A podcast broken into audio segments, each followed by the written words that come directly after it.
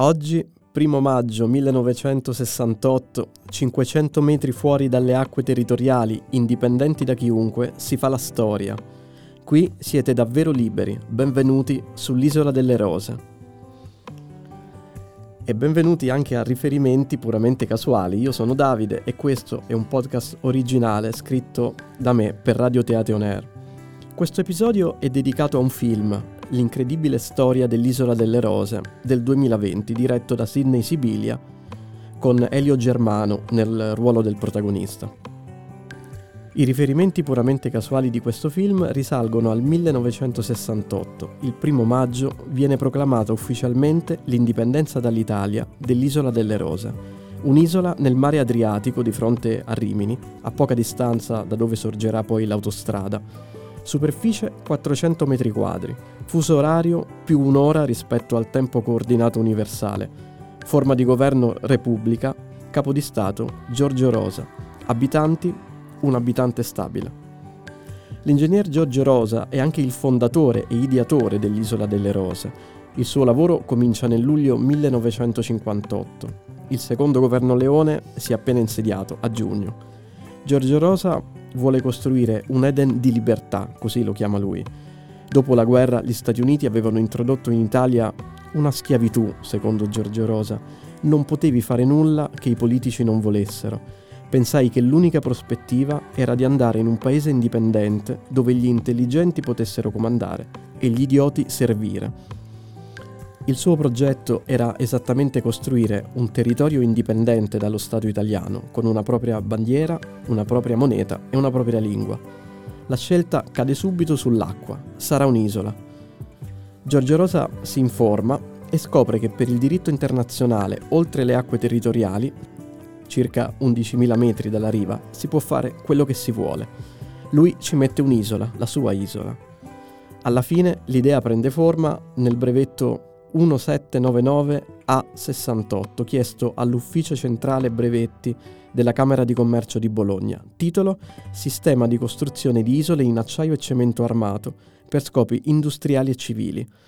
Con questo brevetto Giorgio Rosa intendeva creare un precedente, intendeva dare la possibilità a chiunque di costruirsi la propria isola. Infatti spiega nel dettaglio come costruirà la sua sceglie la posizione con cura e il punto Z sceglie di allinearsi con il grattacielo e il faro di Rimini, a 500 metri oltre il limite delle acque territoriali. È un lavoro segreto, ci possono essere sabotaggi, per questo Giorgio Rosa si sposta senza equipaggio per i suoi sopralluoghi in mezzo al mare. Usa un motoscafo autocostruito in acciaio e con il motore di una Fiat 500. Quattro anni dopo, nell'estate del 62, abbandona l'impresa però. Decide solo di continuare le ricerche senza recarsi sul posto, rimanendo a Bologna, in modo da poter seguire anche lo studio professionale. Dopo altri due anni, nel 64, torna a entusiasmarsi e fa costruire dalla più grande ditta di tubi in Italia un tralicciato in tubi trafilati. In poco tempo tutta la struttura è pronta, con una particolarità, i tubi avevano una saracinesca in fondo una volta messi a galleggiare sull'acqua, si sarebbe aperta la saracinesca per permettere all'acqua di riempire i tubi e così avrebbero toccato il fondo senza necessità di sommozzatori. I lavori vanno avanti lentamente, l'inverno si avvicina e ancora la struttura non è ancorata al fondo. La capitaneria di porto tenta invano di ritirare l'autorizzazione all'uso della banchina il mare si fa agitato e si lavora solo per tre giorni alla settimana, ma il 21 giugno 1966 per la prima volta Giorgio Rosa dorme sulla struttura, è il primo umano a farlo. TV Sorrisi e Canzoni, Epoca, Novella 2000 cominciano a parlarne. Ne parlano anche alla Capitaneria di Porto di Rimini, la zona è in concessione all'Eni, ci sono dei problemi. Si minaccia l'interruzione dei lavori, ma si riesce a posare sui pali un piano in laterizio armato alto 8 metri sul livello del mare. Su di esso si alzano muri a formare delle stanze e iniziano le visite sull'isola. Il primo maggio 1968 è dichiarata l'indipendenza dall'Italia la bandiera triangolare arancione con al centro tre rose rosse inizia a sventolare. L'isola non è soggetta alle imposte italiane e poteva imbarcare carburante a regime agevolato. Il 25 giugno 1968, dopo 55 giorni, le forze dell'ordine italiane alle 7 di mattina circondano l'isola. Giorgio Rosa la chiama occupazione militare. È finito il sogno. Inizia una battaglia con l'Italia che non lo lascia salire sull'isola, intercetta i telefoni e tiene prigionieri sulla struttura il guardiano dell'isola e sua moglie. Verranno liberati poco dopo. Giorgio Rosa manda un telegramma al presidente della Repubblica Italiana Saragat, ma non riceve risposta. Interpella anche il Consiglio di Stato, ma il ricorso viene respinto. Il governo intanto fa un preventivo per demolire l'isola, 30 milioni di lire. E la Marina italiana comincia a portare a terra dall'isola tutto ciò che si può e prepara l'esplosivo per far venire giù tutto. Mi vergogno di essere italiano, dice Giorgio Rosa ai giornali. 75 kg di esplosivo provano ad abbattere l'isola ma non ci riescono. 120 kg al secondo tentativo bastano solo a deformare la struttura. Ci penseranno le burrasche e le mareggiate a buttare giù l'isola. E il 26 febbraio 1969 l'isola delle Rose è distrutta definitivamente. La sentenza di demolizione era nulla perché l'Italia non era competente per territorio, dicono i giornali. Ma a Giorgio Rosa viene portata via l'isola e non restano che l'amaro in bocca e un debito di 436.000 lire da parte della Capitaneria per le spese di demolizione. Perché l'Italia si accanì contro l'isola delle rose? Temeva che potessimo estrarre gas per poi rivenderlo, risponde Giorgio Rosa. La libertà è una chimera e chi ha il potere lo tiene a qualsiasi costo, aggiunge. All'ingegnere arrivano poi delle proposte di lavoro c'è chi vuole un'isola di fronte all'Algeria, chi dei trampolini per i tuffi e una signora di Bologna vuole fare un albergo in mezzo al mare. Sono in molti a temere situazioni poco chiare o illegali. La democrazia cristiana teme la realizzazione di un casino sull'isola, sospetta l'ingegnere. Qualcuno pensa a una radio pirata, c'è un'antenna, ma quella non è un'antenna, è una trivella per l'acqua dolce.